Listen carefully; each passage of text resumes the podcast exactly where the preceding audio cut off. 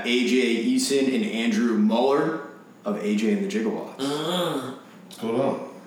How are we? So I have, I do have a question right off the bat. Pimp Decisions was that inspired by the Katt Williams bit? Actually, it was. You know what I'm saying? When I when I do the uh, well, the bridge part, and it says that you got to trust in your star player. So yeah, whether it was subconsciously or on purpose, it was actually. But the song is great, and I'm glad you asked about that song. It's a bonus track on our first LP. So yeah, How long have you guys been a band for?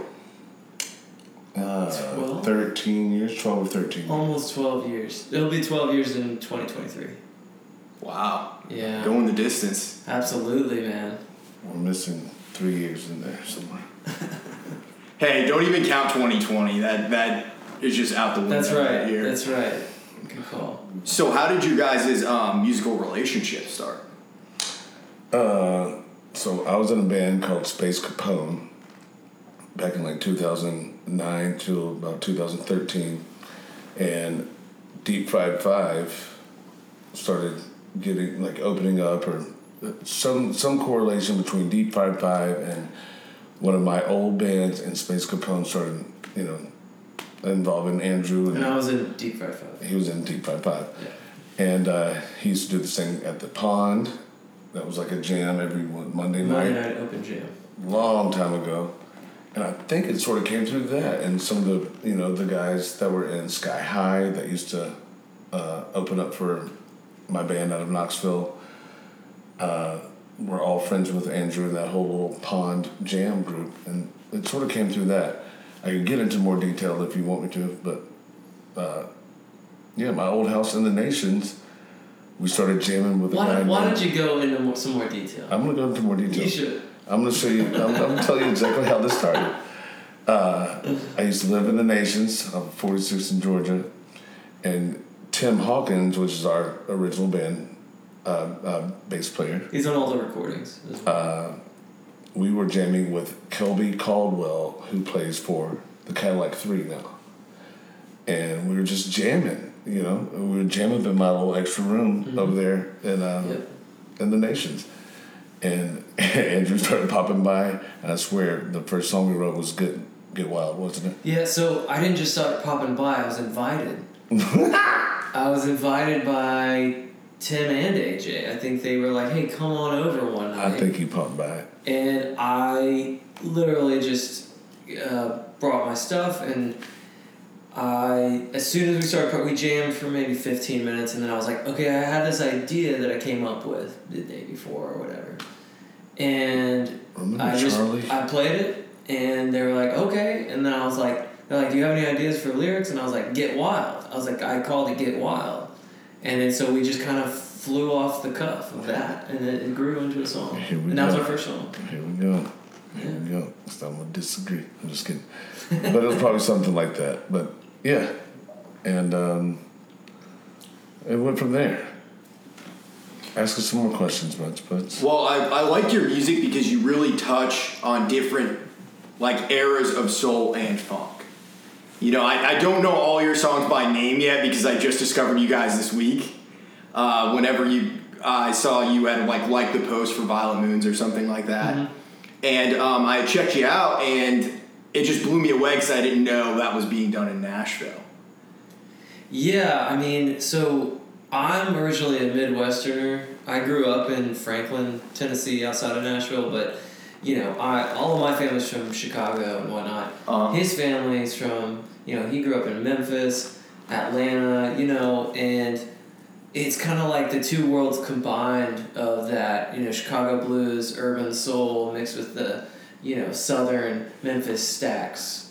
I love vibe, records. You know what I mean? Yeah. And that's where AJ and I meet right in the middle. It's like a, a really sweet spot. Yeah, I, I think for myself, as far as the, the music that I always end up going back to, it, it is Stax Records and Motown. And I love the two of them because they're really polar opposites in a lot of ways. You know what I mean? Like, Yeah. Stax Records is blues based musicians, and then Motown, you, you listen to the bass playing of James Jamerson, and he is he has like all of the jazz theory down. He knew Mm-hmm. every note, every fret. It was they were still playing with feel, but it was different. You know what I mean? Mm-hmm. This this lady last night. We played at Cheekwood last night. It was a great show. Thanks to everyone that came out last night. It was really fun. Big But ups. She came up. She goes, "I was telling my husband I've never liked jazz. Y'all made me like jazz." And I go, "Man, we're not really." And that's like that's jazz funny you band." say And that. She was so Yeah. serious. I was like, "What's jazzy about?" But that's how she took it. You know Yeah. what I'm saying? Well, what's so funny to me about that is because I describe us. I, I say, we're a rock band that plays funk and soul music. Interesting. Because that's our vibe, is more rock and roll. And it's funny that this one comes up and it's like, jazz. You know, it's like, you just never know what people are, were hearing or, you know, eh, or seeing. You know. I think people make that perception off of what instruments they're seeing. There's horns and there's organ. You know what I'm saying? Yeah, totally. And that's what she's thinking. But you know, if there wasn't two guitars and a bass and a drum, you know, that's rock Maybe, and roll. yeah. Yeah. So, but I get it. But what you were saying with the Stax compared to Motown, all right? I love sort of filling people in on this. You know, Philly Sound was backed by an orchestra and strings. And Yes, quartet, yeah. All right. Memphis Sound was backed by the B3 organ. Yeah. Booker T, all that stuff. Yeah, there, yeah. All right. The West Coast Sound was backed by brass, and the Motown Sound was backed by vocals doo wop and, and, and temptation stuff like that. So we do incorporate a lot of that because we have two or three horns and we have a great, you know, uh, keyboard player that we want to keep with us big time. But But also, we kind of listen to a mix of all that stuff. yeah, I mean, I've, I listen to everything. I came up on everything, and it's ingrained in my blood. You know what I'm saying? You were saying I was, I was born in Atlanta. I was actually born in Augusta, Georgia, right where James Brown was born, Martinez, Georgia, actually. Who's your great uncle? Uh, Lou Rawls is my great uncle. Oh wow, shit. Okay. Yeah, on my mom's side. And then, you know, I lived in Atlanta until I was about five, and then I was raised in Memphis. And, but the music that I came up with, other than being in the church, was straight up. It went from metal, you know, seriously, like I was a skater, so it was like, it was like Jimi Hendrix, metal, just Metallica, blah, uh, blah, blah, then skateboard stuff, Dinosaur Jr., Sonic Youth, Suicidal Tendencies, The Dead Milkmen, all that stuff. Then, then What Grateful Dead, right? and then I was a total deadhead. Yeah, I The was. Dead are great, man. I was a total deadhead. Well, you know Got to funny? see them two nights in a row in Memphis, and you know, then I did the Phish thing for a little bit, and then you throw the jam band stuff, and then when Neo Soul and Soulive and stuff like that started coming, Oh, dude, Soulive is so fun. that's where I started gearing towards what we're doing. And I think that's why we're magnetized. Is because I'm the same way. Like in high school, it was Pixies, Strokes, Weezer, shit like that. You know, Rage Against the Machine was in eighth grade. Red Hot Chili Peppers was in middle school, whatever. And then once I got into college, it was Soulive. It was. I mean, that's where we really Really see eye to eye. I feel like is that Soulive shit. You know, in that realm. You know. or Nigel and not lettuce. Yeah, and all the reggae, all the reggae stuff I really got into um, in college, and then that led to the James Brown. yeah. And the Lee, Fi- Lee Fields actually is who led me into the James Brown. It Lee was Fields is awesome. It was Lee Fields and Sharon Jones. I found out about those guys, and then Alice Russell with Quantic out of uh, the UK. Those guys blew me away to a point where I was so inspired to go in that direction with my music. And see, we're skipping really far ahead to, you know, how the Jiggawatts formed. And we're, we're, we're skipping a lot of things because GD Soul Records and Nick DeVan and Dave Singleton and all those dudes, we're seriously all really a conglomerate of soul of Nashville. Like, you know, from the Coolin system to Yeah. you, you name all those bands, uh, Magic and Threes and Sky High and da da da da da. It's all conglomerate of that. That's what really made the Jiggawatts. You know, D. Robert and Half Truths, all that stuff is we came off of that. It was. It's almost like an all-star little thingy thing yes, we write the songs. You know, I, I, I write every lyric. I come up with an idea, but I hand it over to him to figure everything out. You know what I'm saying? He's my MD. You know what I'm saying? And we work pretty much well together. But um, uh, There's some personnel issues. There's some personality clashes sometimes. But you know, Which is to be expected, though. it is to be expected because we're human. Yeah. Right? Well, we didn't get into that, but uh, the simple fact that it's been maybe 13 years, we all have side projects, we're all doing other, other things, and we're, I feel like we're starting to get a little surge and starting to get a little, you know, pat back at our after this whole pandemic shit, and still have a lot of more music to release. And last night was such a great performance with a great backing band that I just see that uh, you know there's a lot of a lot ahead for the. There's a, there's a lot of potential. I agree. We're gonna have some Uh. Yeah, we got a really great crew right now, and uh, I love everyone we work with. It, we kind of switch up the band every show, so it's kind of cool because and we're trying not to. do that. and uh, well, we're trying not to do that, but we are trying to do it at the same time because it's fun for. Look, if you want to come out to every show, it's gonna be different each time because we're gonna Yeah. have different musicians, right? It's like yeah, totally. it's like you know jam bands that have the same band, but they play different songs every set, right? That they do, mm-hmm. where they're just like check it out, but like we've got a different band every time we're playing the same songs, and it's kind of like okay, well it's gonna be different each time, a different vibe. Because the players interpret it differently. Exactly, and you know each player has a different. Well. I, I know what man I like to interpret what, so I'm just saying what I had last night was magnifique. Yeah, but that's great. That's a that's a place and time. It's frozen. That was there, and it, It, it exists. and it exists. A whole new world. Yeah. What else you want to? Uh, so you were kind of talking about what what is the record label called? It was a GED. So we started with GED Soul Records, and that's Okay. one of my best friends, one of his best friends, Nick Devan, his label that he started in 2007 in Murfreesboro. Okay. And um, it's got, it was basically the precursor for all the soul music that's in Nashville. It was, it was based off of D-Funk, so Doyle, who's part of Grimey's, and WXNA, he, he, he, he was a DJ on the air called D-Funk. And they used to just, in college, they were just, they would just listen to his show and record it every week. And And they They're had a obsessed show with in it. Col- They had a show in Murfreesboro. I'm pretty sure they had a show too. But they Nick like, and Dave they used to rode that- records. yeah, they in rode that Murfreesboro. vibe. They had a and- local and they college loved it. radio Yeah. station, and they formulated their own record label called GD Soul. And that was It in was based- 2007. Yeah, but it was Maybe based off of that than kind of deep funk kind of vibe, right? Sky High. They had D. Robert and the Half Truths. They had uh, Magic and Three. Magic and Threes. Uh, it was the Grips, which is now my band called the Grip Sweats, and that was you know I kind of brought that back. That was that was the Grips were D. Robert and the Half Truths before they were a thing. That was their first record was the Grips, and it was Fancy Roll forty five. But anyways, GD Soul did our first full length LP. They did our first forty five. And then we did a LP with them. And uh, Nick Devan is just a, I mean, a master drummer, great studio drummer, and I mean he's got Well, and a great person. great person. He's honestly he's one of my favorite people.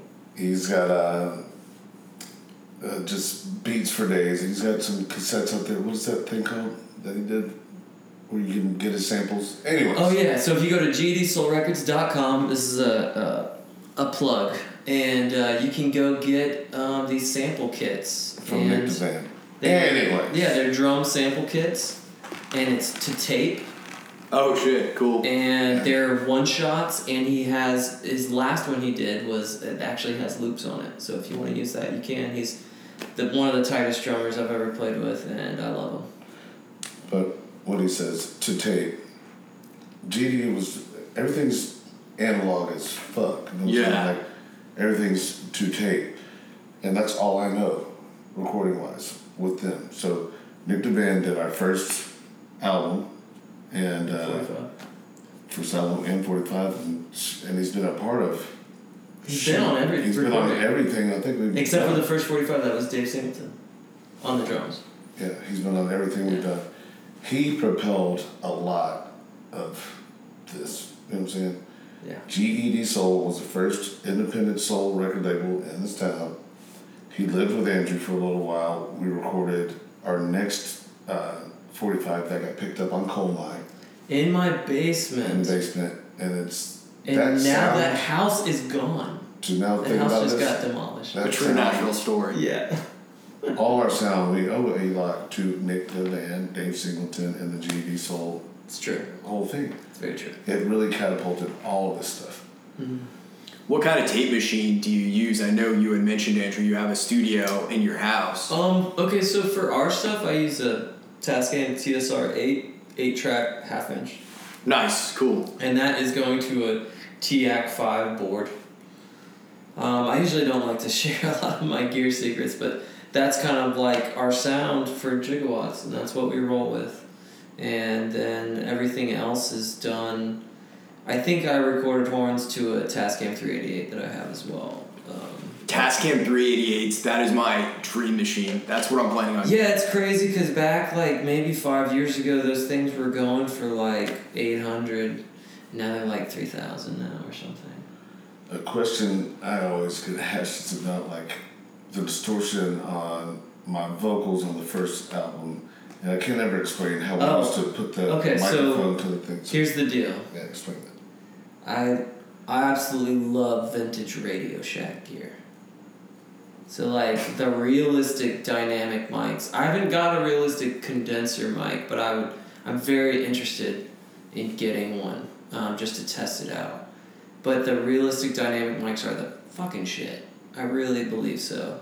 And they usually have a quarter inch out instead of XLR. Interesting. And so what I would do for the first album, I have a little tiny five watt Fender amp. And so what I would do is I'd plug it into the, the five watt Fender amp. I would plug it up Get to, to it, for AJ's vocals and like straight to you know his mouth. And then I would I think we would mic it up with a fifty seven or something like just whatever like shitty mic we had. Turned upside down, so it's coming up. Yeah, and then we would just like crank it, no reverb, nothing like that, just dry and and just crank it to like seven or eight until it was like really cutting up. Because I think it cut at like four, Oh. three or four. Most amps do, but like you know the five watt, it's not very loud. But once you get it to like seven or eight, it gets kind of loud, but it just crunches really nice. Well, those small amps too, like they sound so huge when you record them. Well, as long as you close mic it. Yeah, Yeah, yeah, yeah. yeah. Yeah, they have they have a super big sound. Well, supposedly, Yeah. supposedly Led Zeppelin. I don't know if this is true or not, but I've heard this. Is that Jimmy Page would put one of those Fender five watts or some five watt amp in the back, like behind the curtain, on like a stool or something. and They'd mic it up, and then he would have the Marshall stacks out front, but he'd be actually be playing through that little amp, and that's what it was actually, you know, coming Yeah. out. But I don't know. It could just be uh, hearsay. yeah, it could all be studio legends. Yeah, yeah, yeah. Well, there was this soul resurgence that happened around the time Amy Winehouse came out. yeah. What was that? Two thousand seven. Yeah, it was in the same time frame as the, Yeah. the label starting, G, GED starting. Um, And Colemine, which were on, started two thousand seven, I believe too. But it became um, hip, and, and now, even today, you listen to Silk Sonic. Have you guys listened to that record at all? Yeah. It's fucking good.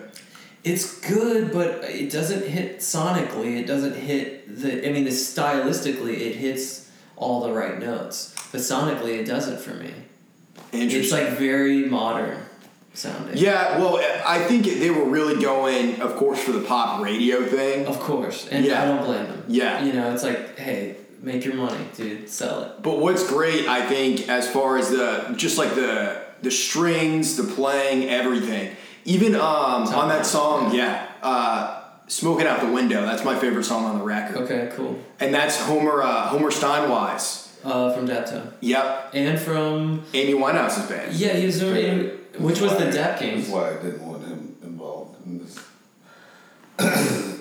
and I'm not going to say too much, but Anderson loves what we do. I'm sorry, what was that? Anderson loves what we do. Really? Yeah, I already know. That's badass. I already fucking know. And the whole BG grip tight giving us a shout out and stuff like that is the whole thing. But I'm friends with Leon Bridges, you know what I'm saying? And the motorbike uh, uh, video was directed by Anderson .Paak, right? Oh and shit. at one time when they were filming it, I don't know what I was talking to Leon about, but he puts it up on FaceTime. Anderson's back there dancing and doing some shit. He's like, you know, I fuck with y'all. He knew he knew of Southern Sunrise. That's why that's a whole other thing. But he knows who we are, and he just started his own label off of Sil- Silk Sonic. Really? Yes, he's got his own label. Just started, and yeah, I might have thrown a little. D- I might have slid up in his DMs. Hey, Might have. someone's got to do it, right? No one's gonna do it for you. So yeah, I'm putting that out there. It's out there now. They just got a man crush. No, I, I told him that we got some stuff about to come up. You know what I'm saying? Yeah, You start a new label, you need artists, right? yeah. Did you see him drum uh, at that Super Bowl halftime show? Oh, it was amazing. Yeah, he's a Oh my great God. drummer Who too. was who was the uh, band director at that? I don't know. I'm the not sure. The band director was fucking genius. Yeah. I mean, he did such a good job. He he got those guys were on point. I wonder how much of like of those performances it's like pre-recorded. You know what I mean? Like, are they recording beforehand? Yeah, I, I don't think that one was Super Bowl? much. Yeah, for the Super Bowl. It's all pre. It has to be pre-recorded. Yeah. I don't know. It's know. all pre-recorded. It is. I don't know if this last one was. No, they 100%. have to. They have to. Even though they're but they're like playing two tracks. You know what I'm saying? It's almost. like I, I it's- can understand that playing to a track, Right. but I don't know if it's all pre. It's been rehearsed and not pre-recorded. Like they can't pre-record with a crowd in there. You know what Yeah. I'm saying, but Well, I mean, like, are they? Yeah, are they are playing to Oh, yeah, yeah, to tracks? Yeah, Oh, yeah. lip syncing exactly. oh yeah. It might be a mix like 50-50. Yeah. Well, I enjoyed it either way. It was cool. It was cool to see them, uh, in like in front of musicians too. That's what I really enjoyed about it. It, Is it that they actually the guys it actually playing. brought a lot of emotions to me, to be honest. What did? Um, the whole performance that You didn't watch. You don't watch sports. I don't watch sports, but I watch the Super Bowl halftime show because that's where the music is. Wow. And the thing is, is that it was so nostalgic for me, but it was also so special because these guys that have been kind of in the back, in the, because of their lyrics and their music kind of being explicit back then, and not being able to get to the forefront that it should have been, and now that it's finally being like valued, like it should have been, Yeah. It, it, it brought kind of like an emotional kind of feeling, you know, like a like a very happy happy feeling. It was just like shit, man. Happy feelings in the air. Anyways, Andrew, you know, grew up very different than I did. You know, he's a lot younger than I am, It's true. and you know, some of this music is is new to him. I I, I enjoy his excitement about it, and about our culture. You know what I'm saying? Like, and you know, he he's doing good things for. I, I hope in his heart for the culture as a musician. You know what I'm saying? He loves this music, and he just doesn't realize. You know. I can speak on the Super Bowl fucking thing, or just about black music in a whole. You know, because when it's all said and done, it's AJ and the Jiggawatts, and I'm out there. You know what I'm mm-hmm. saying? Absolutely. And I'm telling these stories, you know, some are very, very true. If you really listen to all of my lyrics, you know what I'm saying? So that comes from living this life. It's it's the truth. The, the music is the, the damn truth. And if he can help me convey that musically, that's great. You know, that's what it all comes down to. All this pitter patter and talking, talking is you know, it's bullshit. You know, he has no idea what they're trying to portray at the Super Bowl about crip walking and dancing and celebrating Southern or South Central LA culture. You know, there was way more than that that was happening. There was so much happening on that stage for the Super Bowl that had stuff to do with black culture, gang culture, what's going on. Well, what did it mean to you when you saw it? Uh, I just I just saw that uh, uh, Snoop was getting old. He couldn't crip walk no more. He looked like he needed to rub that knee down. And Eminem had a brown beard. Oh my That was god. ugly. You're hilarious. That was Oh, that, that's, shit. that's about what it meant to me.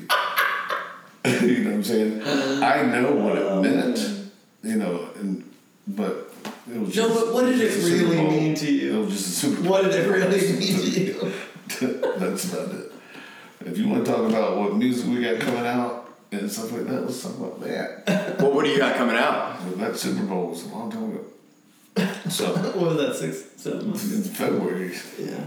we got UT football coming up, baby. We can talk about that. AJ. We're talking about uh, yeah, volunteers. AJ went to UTK, and he's a big football head. He actually played. Did you play for UTK? I tried to walk on in '97, And I did you? got slung around for a week.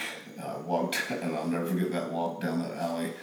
And I walked straight to a drum set, actually, and ate a scoop of mushroom peanut butter and played with my buddy for about two hours. And then the rest was history. And the rest is history. This explains AJ. That's that is the pivotal moment in AJ's life right there. Yeah, I had to, I tried to walk on, and I went to UT. I had to take the SAT up there, and while I was up there taking the SAT, it was a walk on, and that was when Jamal was up there, Peyton, everybody was up there. I mean, that was the year they went Yeah. to the championship, and I got slung and lung and lung around. And I'll never forget that walk down. Actually, I rode a skateboard down the State Alley, dizzy, and Just taking abuse the whole I time. just took a, a lot of abuse.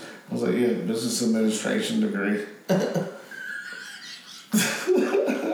Yeah, I'll take the business administration degree, please. Thank you. But no. So, what do you guys have coming out? What are you working on these days? So I'm. Uh, I just recorded. I mean, I recorded this a while ago. Talk about what money those Uh, our next 45. next forty-five. It's going to be hard times backed with Hard times. have you around. Have you around? Hard times is kind of like a meters, kind of heavy banging track, uh, with a really tight hip hop groove. It's very eccentric, to be honest. Like I feel like the groove is is not expected, um, and then have you around is kind of like a slow. We don't have a lot of slow jams, but this is our second slow jam that we've actually done and it's pretty smooth. It's like a Isley Brothers style, but it's uh, I can't explain it. It's our, it's our own it's our own It's- brand, you know. Our music is fucking unique. It's, it's, it's our shit.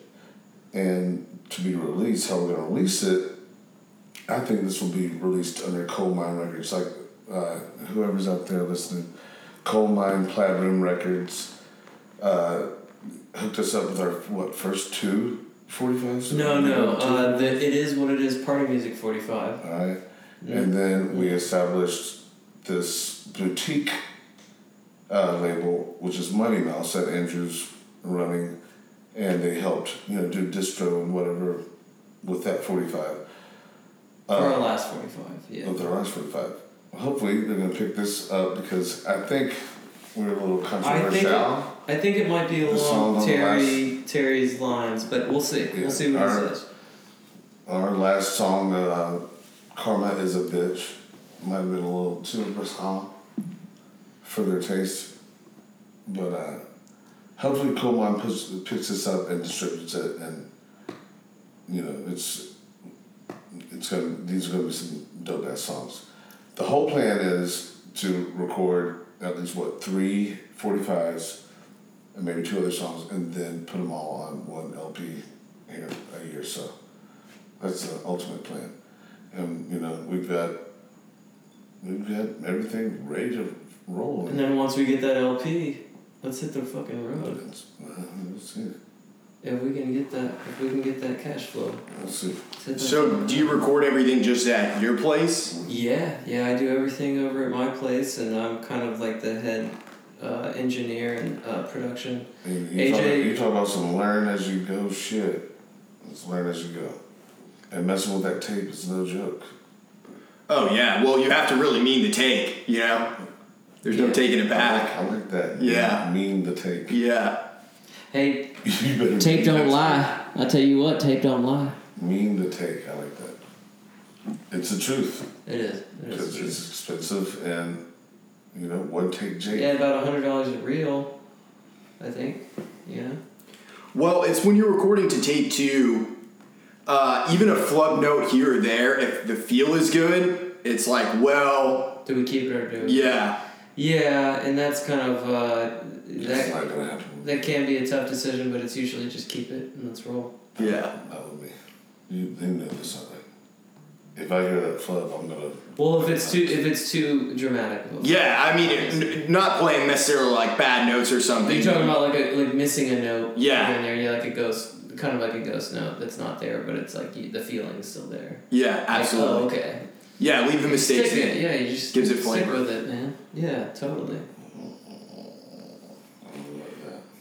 Do you guys know about the uh, the studio that's over on Dickerson Road that's abandoned that James Brown? Starday King's Sound. Yeah. We were talking about that yesterday because we played uh, Superbad yesterday. Yeah. Um, we actually put that in our set almost for the last three or four sh- uh, shows we played. We played Superbad, and um, uh, first off, just a fucking amazing, brilliant song. Second off, that was recorded at that studio, Mhm. and we, we mentioned that last night to the crowd. I believe. Yeah, I I think um, Sex Machine was also recorded there as well as Hot Pants. Yes. What? Yeah. hmm Yeah, it's right down on Dickerson Road, right down the road from me. It's right next to Cedar Hill. So if you go, see, I live on the other side. You're like more towards Old Hickory. I'm like in Madison over towards Dickerson. Yeah. So I'm over by Cedar Hill, and so literally I can just take a left out of my my um, my street and go down and take a ride on Dickerson. And I'm like right there. It's kind of crazy to be honest.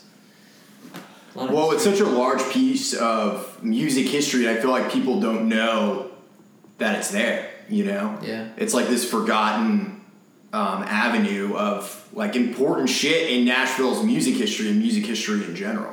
I agree. because there, there's all sorts of stuff that that has happened here throughout history that I feel um, either is overlooked or people don't know about. You know? Mm-hmm. Well, talk about Jefferson Street. Yeah, Yeah, yeah, Jefferson, Street, is yeah. fucking crazy. If you guys ever have a chance, go go to the Jefferson Street uh, Jefferson Street Sound Museum, I believe it's called, and uh, Or- Orlando. Is that his name? Orlando. Sounds like Zol- Zolando something like that. I think it's Orlando is the guy who runs it, and um, Sania Jamison also uh, helps a lot with that. And check it out. I mean, they give you a lot of uh, information about Jefferson Street back in the '60s. I mean, Jimi Hendrix was playing there all the time. Yeah, that's where he met Billy Cox, right? I believe so. Or they And- started at least playing there. Yeah, there were so many clubs, and there were so many people uh, that really blew up that were playing at those clubs that really influenced American music, uh, pop, rock, blues, you know, uh, R and B. So Mhm. it's really cool. Yeah, I know on one of the buildings. I don't know if the building's still there, but there's like a picture of um, Aretha Franklin, one of Ray Charles, Mm-hmm. and um, It was a Yeah, I- I- shop. what's that? It was a barber shop for a minute. Really? Yeah, I mean, it was a club. It was a juke joint for a good while. Like now, it's, it was a barber shop for a minute. Now it's nothing. It's just right there. But uh, that guy with the, with the museum, you know, he just did a little piece when the uh, National African American Music Museum opened up, and he was affiliated with that. He started getting a little good resurgence. You know, like Yeah. really recently, and trying to have some shows in there. Uh, he's got Webster painted on the wall for some reason. Now there's some. uh, Webster, like the little midget guy. It, it looks like Webster. I think it's supposed to be Sam Cooke. it's probably Sam But it like Webster. Webster, eighties. I guess it's artistic interpretation. yeah. But uh, no, people need to support that place, and you know, hopefully. Well, that's that because and that's Buchanan. that's the real are Nash. some- That's the real old Nashville. That Get really some stuff going it. in. Yeah. I've heard about Carol Ann's. I haven't been there yet. That's like a. It was part of the chicken, cir- chicken. What about this soul place Chicken. that just opened up? Oh, yeah. I don't, I don't know if I want You don't want to Plug plug that? All right, you don't have to. Have you guys been to Papa Turney's before out on Percy Priest Lake? He probably has because he used to live over there. Yeah, I've been out there just to have a fried bologna sandwich. Shout out Papa Turney's. My buddy Jeff Wood plays. Jeff Woods, he plays out there a lot. And I just saw a thing on the news that they got a, a grant, so they're like supporting small businesses that sort of were struggling because that place, uh, it's I mean, it's, It relies heavily on tourism in the summer. it's hidden out Gotcha. there in Nashville shores, and like, what are they gonna do at downtime? So, you know, support places like that.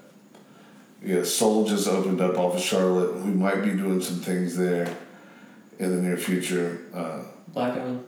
it, it is a black-owned business Yeah. off of Charlotte, uh, past White Bridge. But um, soul music in Nashville is it's here, man. I'm I'm involved with the Soul Vibes Global. We do a featured album every month, and it's just nothing but a conglomerate of almost a hundred musicians every month that either do a full album or like a theme. And a lot of women, A lot of women, and which a lot is of really, women really positive for the culture, I feel like. Yeah. Music culture. And you know that jams at Bourbon Street. I'm starting to do a couple more jams that are about to pop up. I do a thing on Thursdays called Black Exploitation at Bar Sovereign, which is playing like Jackie Brown, Superfly, nice, badass. Dolomite, all that stuff, and I'm spinning While DJ. So he's playing he's playing that on the screen while he's DJing. Yeah, That's cool. and Yeah. that's every Thursday. Uh, we're at Acme sort of regularly lately, and just trying to you know stay relevant. And before we get out of here, 'cause we're, we're probably gonna hit the road soon. I feel it coming. And if not, we're doing some scenes. We've got some licensing stuff going on. Uh, AJ and the Jiggawatts has songs on The Imposters, The Detroiters, SEC Network, and what else? What's that HBO Crashing and crashing? Crashing. Yeah, HBO HBO. That's right. So that you know has kept us pumped up, you know, Afloat and for sure. we got a bunch of more songs coming out. Like, well, other than just releasing the last forty five, which was "Karma Is a Bitch," back with Wrong Step on Money Mouse Records. Like we said, we have this next forty five coming out, which will hopefully be out on Coal slash Money Mouse, probably this spring, if not December. And Yeah, we're gonna try and get it mixed as soon as possible. So that's the case. and look for some of that to be Because it's recorded and ready to out there because it's out there and ready to go. Yeah, baby. So you both have been in uh, been in Nashville for a minute. What was it like when you first moved here compared to now? Woohoo! I moved here in two thousand seven. Very different. and like like I said, like I was working corporate. I was working uh, an hour and thirty minutes away every day commute. It was horrible. And when I left that job, which was like 2011, after eight years, the next week, I went on the road with Space Capone. I was a fan of Space Capone. If y'all know about this band, it was the funkiest white boy band in town for a good little while. Funkiest disco band around. And I'm saying the next week I got asked to go play at the uh, University of Southern Illinois to more people than I could see. You know what I'm saying? And I was hooked. And the growth came right then, like around nine to like 2000, like 13 or whatever. If you're talking about population growth, like city growth, or are you talking about musical growth? Both. Like, how have you seen the city change? No, back then there was so much to. Actually, it was more di- diverse back then than it is now. How so? You had. So, so let's say There was, that like, Space different Camp was like cliques, funky. right? There's big time clicks, but Now that's like everyone's the you had, same. you kind had ten of ten. It was called ten of ten or whatever, but it was like KS Rhoads, uh, Mikky Ekko, uh, Butterfly Boucher. Like it was. The, uh, Jeremy, what's Jeremy's What, what did they do at uh, 12th and Porter? They did like this, like, it was Ro- Rate and Coach did a thing. Recognize? No, that was dance parties. Yeah, you had the dance party stuff, Y2K, and Y2K. recognize and all that kind of stuff. But at the same time, you had it was almost like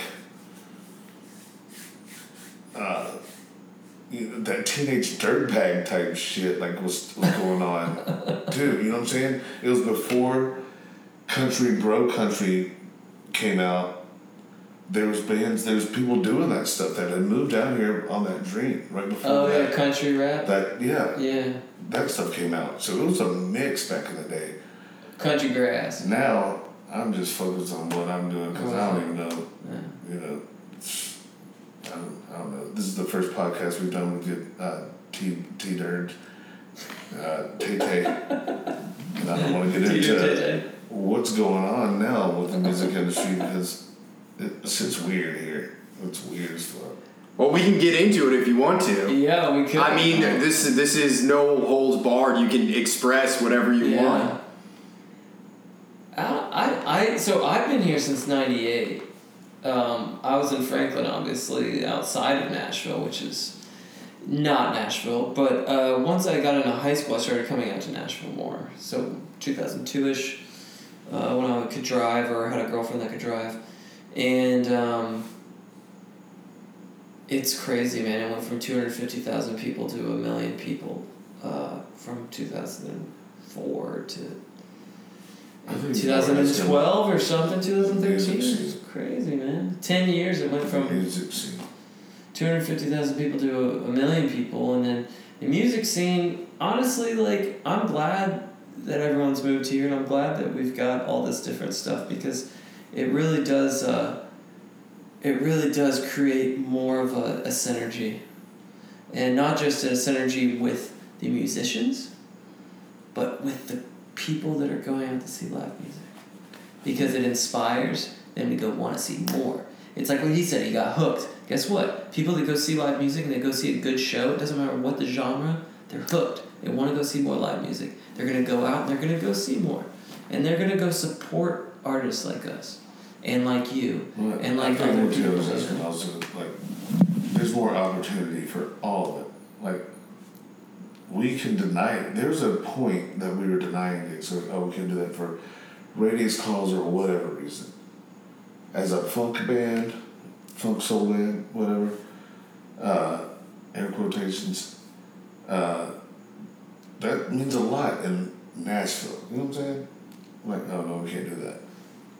But uh, post pandemic wise and all that kind of stuff, There's no ratings clauses. It's amazing. you just It's just like, Just hey, look, we just need you to play. everybody is looking for entertainment. You know what I'm saying? Yeah, I I mean, there's so many people coming here. It's true. You, you're you're gonna DJ or you're gonna succumb to it or or play or do whatever.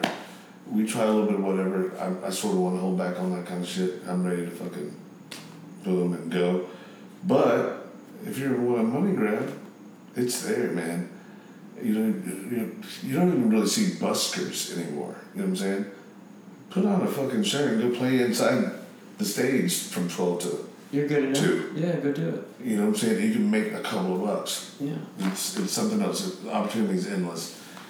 And uh, you, yeah, I'm, I'm willing to tap back into that. It's sort of weird. You, you go through like a, a lull for a little bit. You know what I'm saying? I think 2015, 2017, we were on the road. We were weekend warrior shit. And then, you know, you go through that lull period and it's like, oh, what's going on? Da, da, da, da. And now we're starting to pick back up. He's had a kid. I thought we were going to stop. I thought it was over. I thought We've we been playing more than ever. and In the last trying to get out of five years, yeah. trying to get out of there. But it's it's the ebb and the flows, and not being a country band or anything like that uh, in this town in Nashville, Tennessee, and still being able to get a bunch of gigs and still being relevant and being on your podcast. But to be honest, we do have a country esque song called Southern Sunrise. That it. It's just it's just touching. I mean, it's Americana, whatever you want to call it. Which Americana to me is country without the twang. Americana is a made up bullshit. I agree. I agree. But You know- the thing is this is that, that you know that we're still we're still staying relevant to being in Nashville in that aspect. You know, we wrote that in 2016. I think. We're Americana and get on that shit. That's Yeah, and you know, it's it's all relevant in a way, but like that keeps us relevant to the Nashville culture as well, like the traditional Nashville culture. Yeah. So we, you know, we. AJ's always said this too when we've written songs. I I use a lot of the same styles and licks and stuff, and you know, AJ's a lot of the time, you know, it's like it's got to sound different. Each song has to sound different, and uh, I'm thankful for that because it has made each of our songs sound. We we he's basically forced us to sound different in each song, and it's it's created a uh, a well rounded, um, I would say, product Oh, that we have. I'm not forcing anything, but I, anyways, I live in the fucking present these days, and like like I said, last night our list was great, and you know I just want to speak on what whatever you're. What are we? What we're here for? An interview and a podcast about our band, right? You know what I'm saying? Last night was fantastic. Uh, you know, we've created something that's universally fun. You know, there's children dancing to us, and like I said, the kids love the jigs. Our set list last night was great, and we it's pretty much all original. the jigs. You know what I'm saying? Mm-hmm. And yes, I do value everything sounding different and taking you. It should be a story, bro. Uh, uh, an album should be a story. You know what I'm saying? And a show should be like a movie. So, uh, Andrew gets on my nerves a little bit with, you know, not let me have control of some of that. But he's also a go getter and, you know, takes care of the business aspects of stuff like that. I am the creative person behind all this shit. And for him to be able to help me, he's the, he's the producer, you know what I'm saying? He's, Yeah, absolutely. You know, if I'm the director, he's the producer, or vice versa, whatever the fuck. But any horn player in this town loves playing with us because it's a challenge to them. As long as we have the charts, we've had the privilege and the you know the opportunity. Um, you name it, you, from Jeff Coffin to Chris West to Evan Cobb to you know who we have now, Troy, Emmanuel Echem, all these awesome horn players love playing with us because it's a challenge to them. You And know? on top of that, we don't practice anymore. Well, We just give them the charts and we show up to the and gig. rehearsal. And that means it's professional music. You just show up to What the that gig. means- We give you the charts. That's that's just Nashville shit. That's Yeah. just Nashville shit. Yeah. You could not go do that in Fayetteville, Arkansas. You could do that in Memphis. So are you guys you're charting out everything in advance and giving it to the players and they're showing up at the gig? Is this And the songs. We give them the songs, Dropbox, and uh, give them the uh, the And the files charts, for yes. the charts, and then we just hire people on. We're just like, hey, uh, here Some we go. them- No I'd rather have the same crew. You know, I know which Yeah. crew I want to have the whole time, but it's hard to do that in this town. Yeah, It's I, yeah, Yeah. yeah, It's super hard to get people on. There, there's this. I can't remember who said it. It was maybe Dizzy Gillespie or something like that. Someone asked him, "How do you keep a band together?" He said, "Pay them." Yep. And Mhm. all these different musicians, you know, if, if you are a, a solid drummer, if you're a solid bass player, those are always the things that are in need in Nashville. Yeah.